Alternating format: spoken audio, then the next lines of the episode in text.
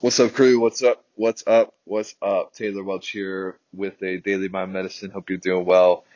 Um, I have been thinking and reading and rehearsing this idea of um, uh, equity and the ability to empower others with the words that you use and how you communicate with other people.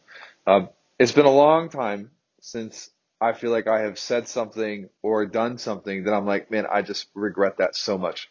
Because as you mature and as you get older, hopefully, hopefully, the command you accrue over your language and over your emotions increases. You can always tell the person who's like, this, you're really, you're a powerful human being, but you're so emotional. It's like, you know, you're a wild card. Like, I could trigger you in a heartbeat. If you can be, uh, if you, if I can post something and I get this, somebody triggered, that means I control them.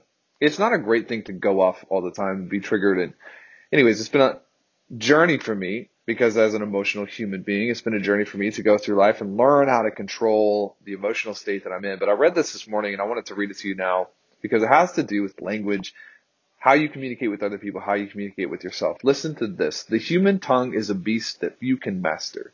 It strains constantly to break out of its cage, and if it is not tamed, it will run wild and cause you grief. Here's what I want you to catch. Listen to this phrase.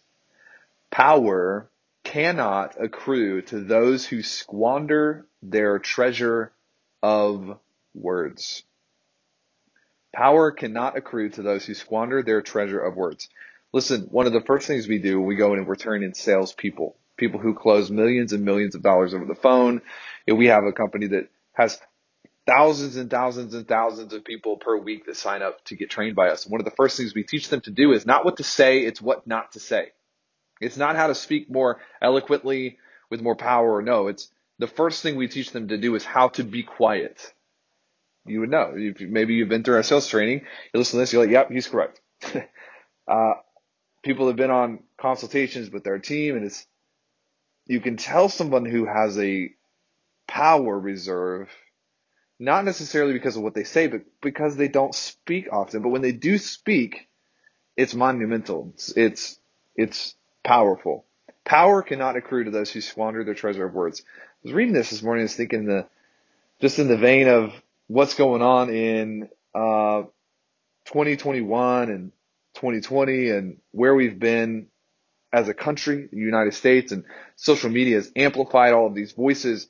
And like, you just go online and you see all these people that are yelling at each other and bickering with each other. It's like, there's a person with no power. There's a person with no power. There's a person with no power. There's a person with no power. Because when you feel the need to go after and go off on everything, there's a there's a deficit in that person's life that they're trying to cover up with this showy, eloquent version of themselves online. If power cannot accrue to those who squander their treasure of words. It's important for me to realize this, and I think this is the lesson if I had to sum it up.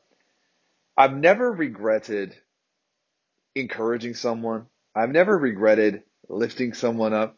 I've never regretted going into a person's office or calling someone on the phone and saying, Hey dude, when you posted this, I thought it was amazing. I've never regretted acknowledging someone for something that they're doing. And I've never regretted even at times challenging someone from a place of love and a place of empathy.